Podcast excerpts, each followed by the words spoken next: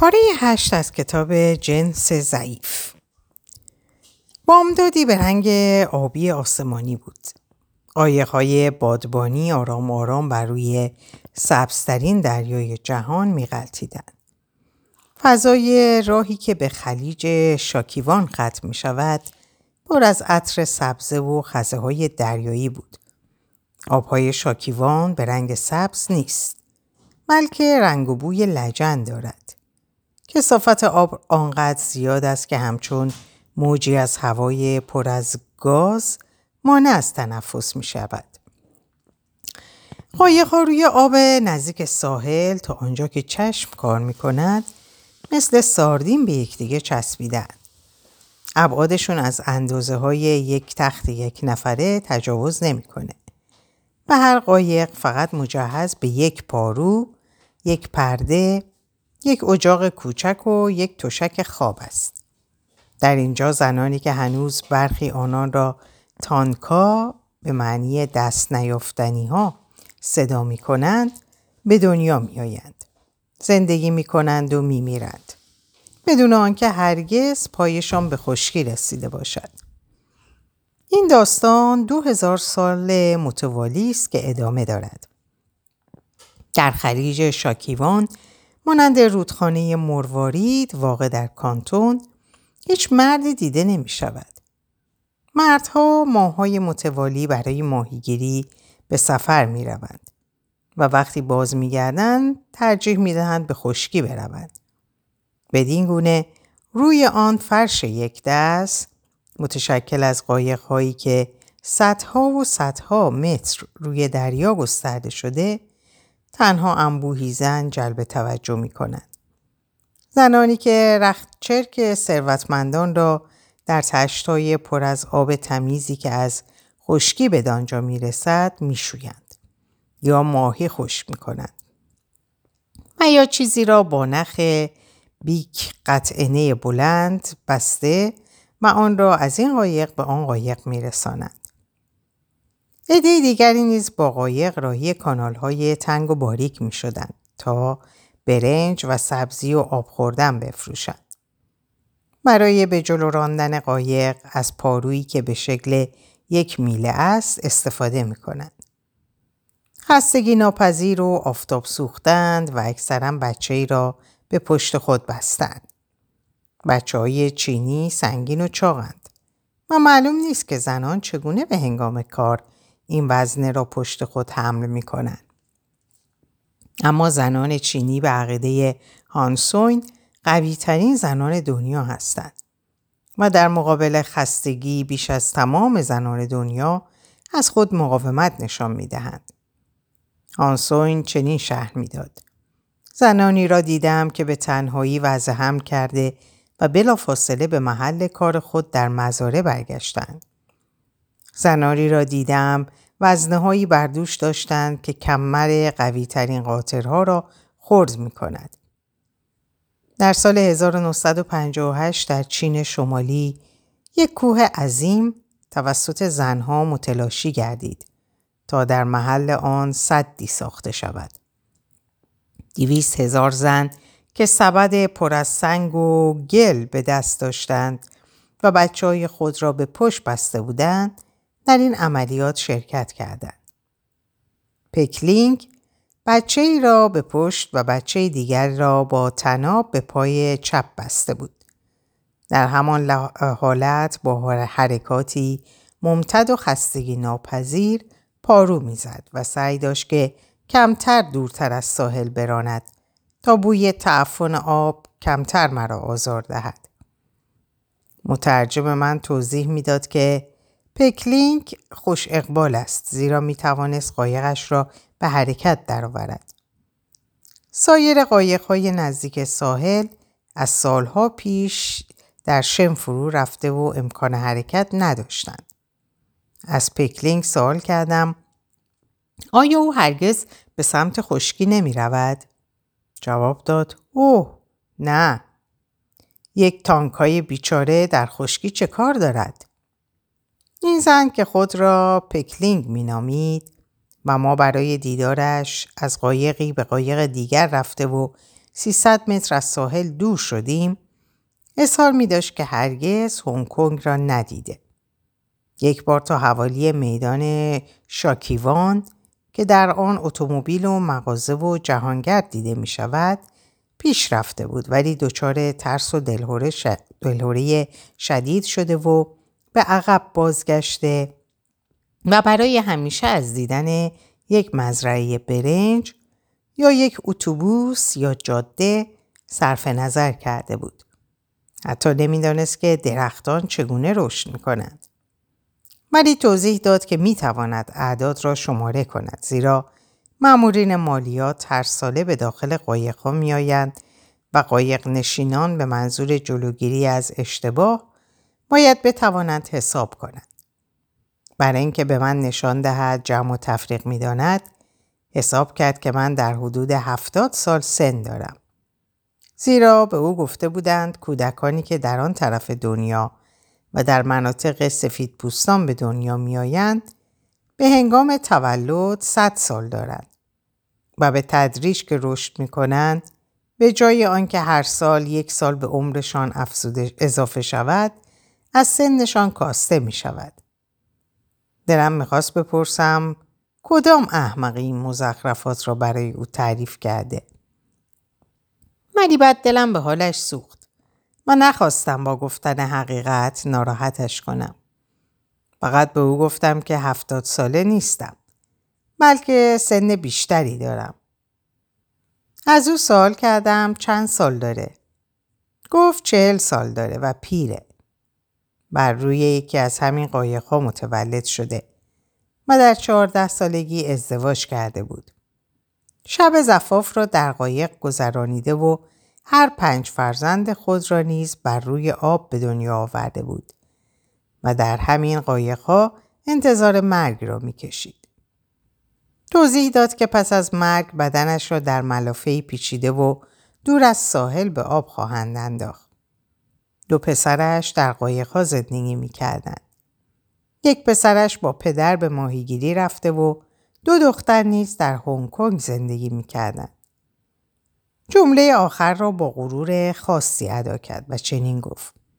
خودم خواستم دخترامو به هنگ کنگ بفرستم. دلم نمی‌خواست اونا هم روی این قایقا بمیرن. سه سال پیش به هنگ کنگ رفتن. یه سال پیش برای دیدن من به اینجا اومدن. نمی‌دونید چقدر زیبا شده بودن. لباس های دلربایی در بر کرده و کفش های پاشن بلند به پا داشتن. نمی‌دونم چطور با این کفش را می‌رفتن. به من گفتن که کار خسته کننده ای دارن و شبها کار می‌کنن. کار شبونه چگونه کارهایی است؟ جواب دادم نمی‌دونم شاید در یک کارخونه کار می‌کنن. کارخونه چگونه جاییه؟ جاییه که در اون چیزی می‌سازن مثل اتومبیل. او نه دختران من اتومبیل نمی‌سازن. من می‌دونم اتومبیل چیه. کار بهتری دارن مثل اینکه وسایل خوشی مردم رو فراهم می‌کنن. درست نمی‌دونم. شما می‌دونید؟ از پارو زدن باز ایستاده بود و کمی مسترب و نگران نگاه می‌کرد. به دروغ گفتم نه هیچ اطلاعی ندارم. از شما خواهشی دارم. شما که این همه در هنگ کنگ به این طرف و اون طرف میرید اگه دخترای منو دیدید سلام منو بهشون برسونید. سلام های گرم از مادرشون پکلینگ. بسیار خوب. منو به نزدیکی ساحل برگردون. از روی قایقها یکی یکی عبور کردم و خود رو به خشکی رسوندم. فکر دختران پکلینگ کمی نگرانم می‌کرد. البته امکان داشت اونها رو در مکانی مثل رستوران، اداره و حتی فروشگاه بزرگ چاینا استور بیابم ولی دلم گواهی می‌داد که در چنین اماکنی آنان را نخواهم یافت. همون شب راهی متروپول مشهورترین کاباره دختران تلفنی هنگ کنگ شدم. متروپول مکان عجیبیه. از یه در ساده که نقش اجده بزرگی روی اون جلب توجه می‌کنه وارد کاباره میشید و بلافاصله یه پیست بسیار بزرگ رقص که در اطرافش اتاقک هایی قرار داره تعجبتون رو برمیانگیزه. بر روی میز در کنار لیست نوشابه های گرما و سرد و میوهجات و بستنی ها صرف نوشابه های الکلی و ورود افراد کمتر از 16 سال اکیدن ممنوعه. کاغذ زرد رنگی دیده میشه که روی اون به زبان چینی و انگلیسی چنین نوشته. دخترکان زیبا به انتخاب شما. زیر این نوشته اسامی خانوم ها سن و اندازه دور سینهشون قید شده. حدود هفتاد اسم بر روی کاغذ اومده و در میان اونها بسیاری نامهای ایتالیایی که البته صاحبانشون چینی هستن به چشم خورد. انتخاب چندان مشکل نیست. یک علامت ضرب در در کنار اسم دختری که بیشتر مورد نظرتونه. می‌گذارید و پیش خدمت به شما خواهد گفت که دخترک در اون لحظه آزاده یا نه. بهای رقص و یا صحبت کردن برای هر 20 دقیقه 5 دلاره. وقتی 20 دقیقه به پایان رسید می‌تونید دختر دیگه ای انتخاب کنید یا همون اولی رو نگه دارید. پاسی از نیمه شب گذشته. اگه میل داشته باشید می‌تونید با دخترک از کاباره خارج شید. به شرط اون که 11 برابر بهای 20 دقیقه صحبت یا رقص رو پرداخته باشید. مشتری می‌تونه مرد باشه یا زن. جنسیت مشتری تأثیری در بهای مقرر نداره. البته بیشتر مشتریان رو مردها تشکیل میدن ولی گاه گاهی نیز در میان مردان تعدادی زنای اروپایی منحرف با عادات و عواطف عجیب و غریب نیز دیده میشه که تمایل به همجنس دارن. مثلا اون شب با چنین زنانی روبرو شدم. وقتی برای مدیر کاباره توضیح دادم که یکی از این قبیل زنان نیستم بلکه شغلم روزنامه نگاریه و برای صحبت کردن و احیانا عکس گرفتن به اون محل اومدم کمی دچار تعجب شد و تقریبا یکه خورد. البته این جریان می‌تونست جنبه تبلیغاتی مثبتی برای کاباره اون داشته باشه. ولی واژه روزنامه نگار کمی اونو نگران و دودل کرده بود. دست آخر رضایت داد و دخترایی رو که در اتاقک نشسته بودن نشونم داد. و خاطر نشان ساخت که می‌تونم هر کاری دلم می‌خواد انجام بدم مشروط بر اینکه از آقایون و خانم های مشتریان محترم که طبیعتا میل نداشتن شناختشن عکس برداری نکنم. دختران با بیتفاوتی به سخنان من و مدیر گوش دادن. بعد سعی کردن که با نزاکت رفتار کنن. با خوشرویی پرسیدن چی می‌خوام بدونم و چطور می‌خوام از اونها عکس برداری کنم. با حالتی تسلیم آمیز قسمت های مختلف بدن خودش رو در معرض دید میذاشتن و میکوشیدن به سوالات من جواب بدن. به زبان انگلیسی جملات دیگه سوای اونچه در اون حرفه به دردشون می‌خورد نمی‌دونستن. مثل تو رو دوست دارم. می‌تونم یه گیلاس مشروب بخورم. از تو خوشم میاد. تقریبا همگی اظهار داشتن که اهل پکن یا شانگهای هستند و به خاطر دلایل سیاسی همراه با والدین خود به هنگ کنگ فرار کردند. و اکثرا نیز دروغ می‌گفتند زیرا در هنگ کنگ متولد و همونجا بزرگ شده بودند. از یکی از زیباترین دختران که اتفاقا باهوشتر از سایرین به نظر می رسید سوال کردم آیا این حرفه مطابق میل و ذوقش هست یا نه؟ جواب داد البته که نه. پرسیدم آیا دلش می‌خواد ازدواج کنه؟ جواب داد چه کسی حاضره با من ازدواج کنه؟ در میان لباسی که قسمتهای بالای رانها رو کاملا نشون می‌داد بسیار زیبا و انگیز ولی بی تربیت به نظر می رسیدن. از یکایی که اونا سوال کردم که آیا یک تانکا به اسم پکلینگ می‌شناسن یا خیر و همه منفی جواب دادن. فقط ترزا که دختر فربه و زشتی بود با شنیدن این اسم سرخ شد و با لحن زننده جواب داد که چطور امکان داره دختری مثل اون با تانکاها آشنایی داشته باشه. سپس یک زن آمریکایی قلدر به طرف ما اومد و ورقه نشون داد که بهای مصاحبت با اون رو برای تمام شب پرداخته بود. ترزا با دیدگان شرمسار به من نگاه کرد. به نظر رسید که دوباره سرخ شده. بعد شونه بالا انداخت و به دنبال زن روان شد. ترجیح دادم چنین تصور کنم که حقیقت رو به من گفته. در هنگ کنگ شهری که در اون داد و ستت دختران از هر کجای دیگه آسیا بیشتره تعداد زیادی فاحشه وجود داره با این وجود زنان چینی بیش از هر زن دیگه آسیایی تظاهر به نجابت می‌کنند و یک خانم چینی هرگز در خیابون بازو به بازوی یک مرد حتی همسرش راه نمیره. بوسیدن در ملع عام پسندیده نیست. چینی ها هرگز ملتی بسیار مذهبی به شمار نرفتن ولی از قدیم معتقد به رعایت اصول اخلاقی و نجابت پرستی بودند و مثلا هرگز نتونستند در زمینه هنری بدن زن رو تصویر یا مجسم کنند.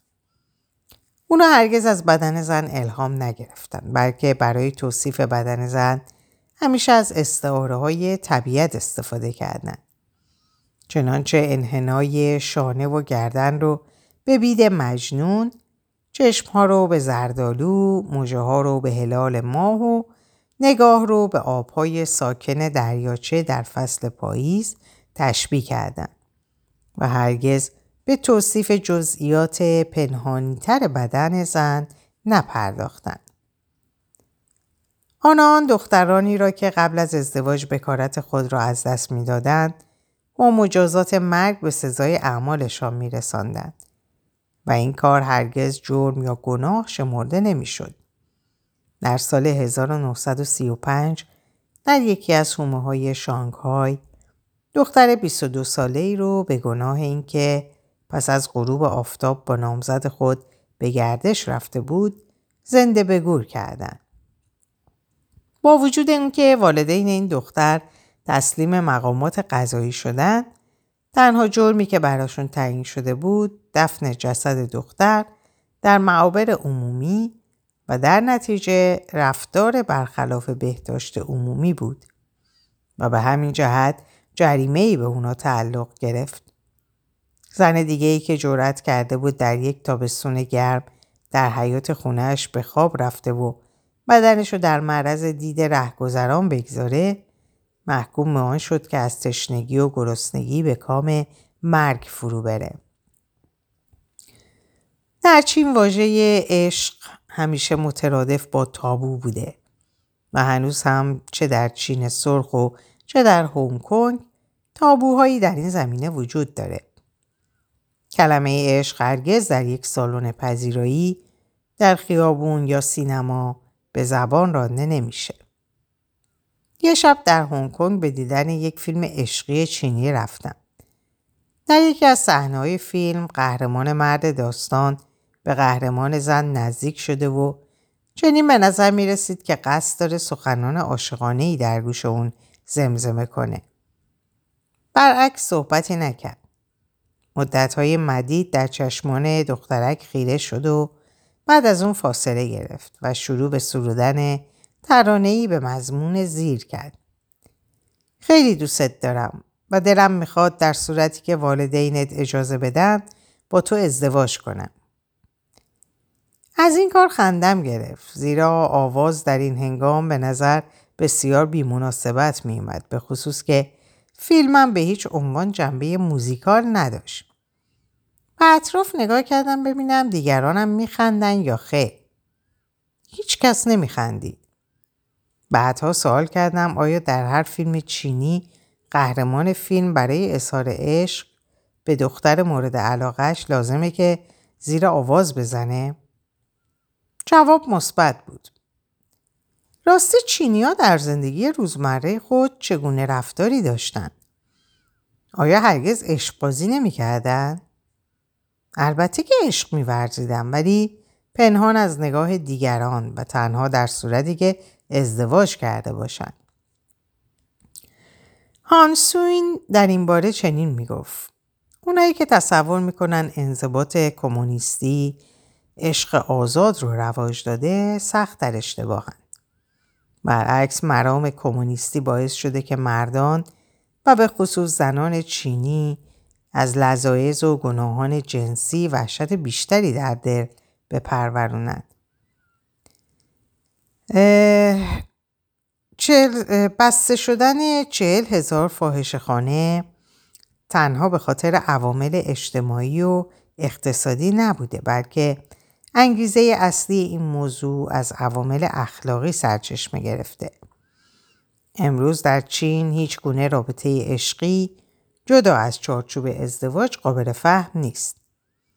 زن و مردی که بخوان بدونن که با یکدیگه ازدواج کرده باشند در کنار هم زندگی کنند از گناهکار منف... گناهکاران منفور جامعه به شمار میاد. خیانت به همسر یکی از شدیدترین گناهان در مقابل اجتماع به حساب میاد. خیانتکاران اگه عضو حزب باشند مسئولیت سنگینتری به عهده دارند و باید در مقابل دادگاه های سیاسی جوابگوی گناه خود باشند. هر کس که عاشق میشه وظیفه داره ازدواج کنه. طلاق ندرتا صورت می‌گیره و مشکل به دست میاد. حکومت کمونیستی نیست همچون کلیسای کاتولیک احترام عجیب و غریبی برای اتحاد خانوادگی و اجرای وظایف پدر و مادری در قبال فرزندان قائله. زنان امروزی چین اونقدر مقید به افت و اخلاقن که حتی به کلمه عشق جنبه اخلاقی بخشیدن.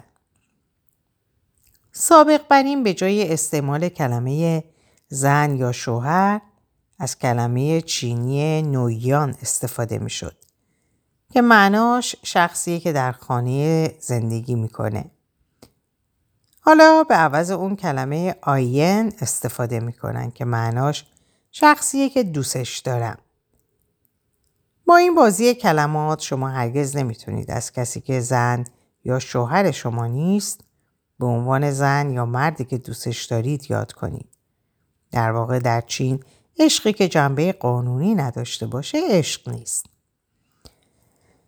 برخی عقیده دارن که گرایش بی اندازه به افت دوستی و اصول اخلاقی در چین هر گونه تمایل به اشوگری و هوسانگیزی و زیبایی پرستی رو در زنان چینی از بین برده و به همین خاطره که اونا امروزه ترجیح میدن از یونیفرم یا روپوش که برای مرد و زن یکسان و یک شکله استفاده کنند. بدین سان شما در کوچه و خیابون کوچکترین تفاوتی ما بین نوجوانان و نوجوانان دختر و پسر که هر دو دسته هر دو دسته بلوز و شلوار سرمه‌ای به تن دارند نمیابید. و اگر چشمتون به موهای بافته دختران نیفته تصور می‌کنید که بین ملتی یک جنس زندگی می‌کنید.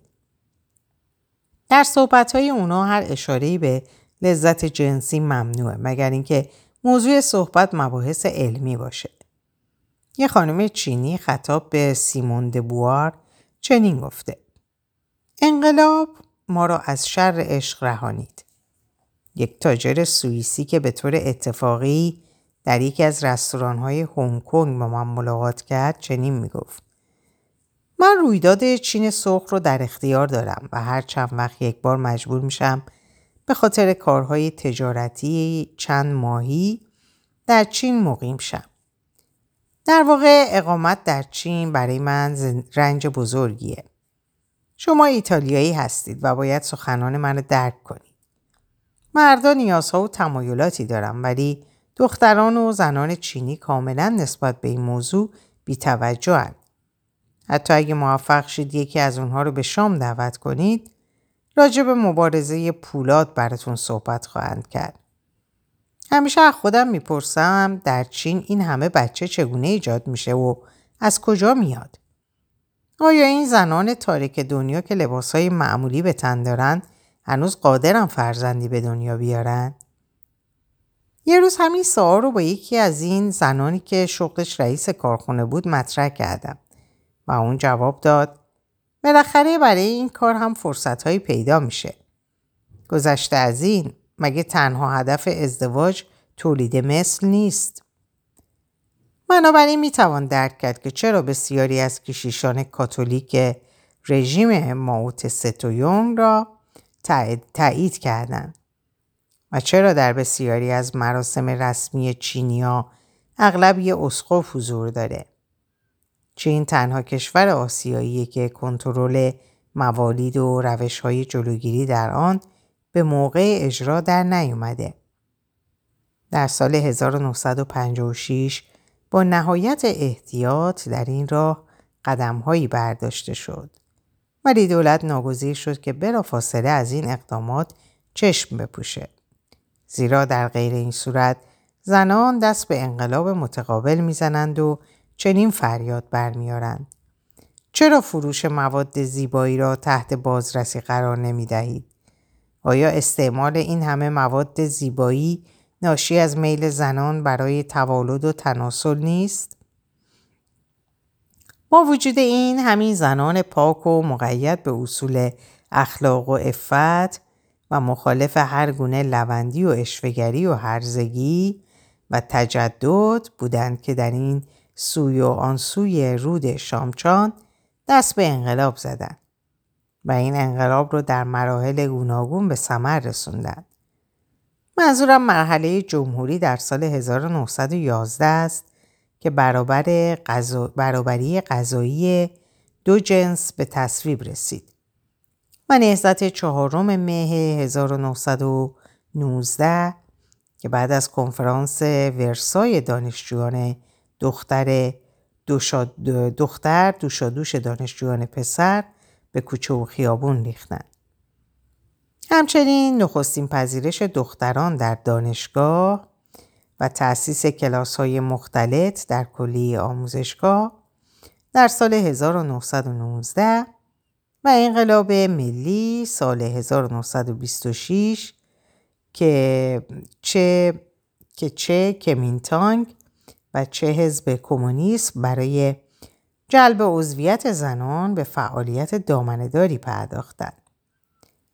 محله تصویب قانون برابری زن و مرد در استفاده از ارث و بالاخره مراحل مد سالن های رقص، کفش پاشنه بلند و جوراب ابریشمین و کرست های معمولی و لباس معروف به چونگسام در چین تا سی سال پیش احترام و مهر و عطوفت نسبت به زن و اهمیت دادن به کار زنان موضوعاتی کاملا ناشناخته بودند. مردان در هر گونه حرفه‌ای حتی حرفه های زنانه از خانم ها پیشی می گرفتن. فراموش نکنیم که بهترین دوزندگان و آشپزهای چینی همین همیشه مردها بودند. یه نویسنده چینی به نام لین یوتانگ چنین نوشته برای یک چینی هیچ چیز تعجب آورتر از اون نیست که مجسمه زنی رو بر فراز بندر نیویورک قرار داده باشند. به خصوص وقتی به اون بگن که این مجسمه مظهر جنس زن نبوده بلکه نمونه آزادیه.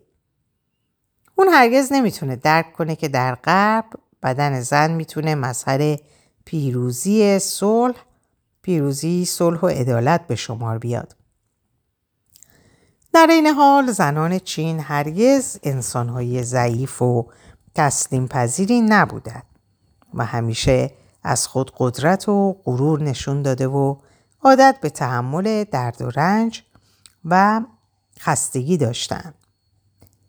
شکی نیست که در آن سوی پل اوضاع غیرقابل اوضاع غیرقابل قابل باوری روی داده.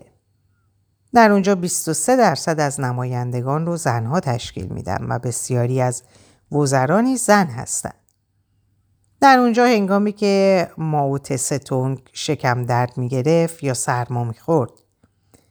خانمی به نام مادام سانگ چین کینگ به جای اون در مراسم رسمی حاضر می شد و یا تصمیم های مهم می گرفت. در اونجا 2500 زن در مدارس و دانشگاه پکن تدریس می‌کنن تا این امر رو که تا دو هفته پیش زنها حتی خوندن و نوشتن نمی‌دونستند از خاطره خودشون و جهانیان بزدایند. در آن سوی رودخانه شامشان بعضی از دختران چهارده ساله به عنوان شهردار دهاتهایی با 600 نفر جمعیت رو اداره می کنند. به زنان چینی امروزی نه فقط میآموزند که باید یک جامعه سوسیالیستی بسازند بلکه آموزش میدن که وظایف رهبری رو نیز به عهده بگیرند. در آن سوی رودخانه شامشان دختران و نوه همون زنانی که اگه پس از غروب آفتاب با نمزدهایشون به گردش می‌رفتند زنده به گور می شدن، امروز با چشمانی همچون یخ سازمان های عظیمی رو به نام کمیته های خیابانی رهبری می کنن. این کمیته ها وظیفه دارند دارایی و بهداشت و اختلافات خانوادگی اتباع چین رو تحت کنترل قرار بدن.